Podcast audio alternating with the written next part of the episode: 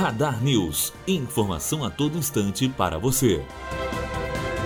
Instituições financeiras consultadas pelo Ministério da Fazenda reduziram a previsão para o resultado negativo das contas públicas neste ano. A estimativa do déficit primário do governo central, formado por Tesouro Nacional, Previdência Social e Banco Central, passou de 137 bilhões e 259 milhões de reais para 131 bilhões de reais neste ano. A estimativa segue abaixo da meta de déficit perseguida pelo governo de 159 bilhões de reais.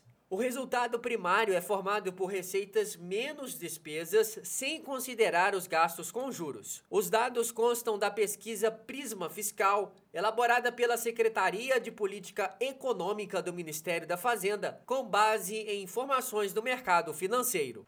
Matheus Azevedo, aluno do primeiro ano de jornalismo direto para a rádio Unifoa, formando para a vida. Radar News, informação a todo instante para você.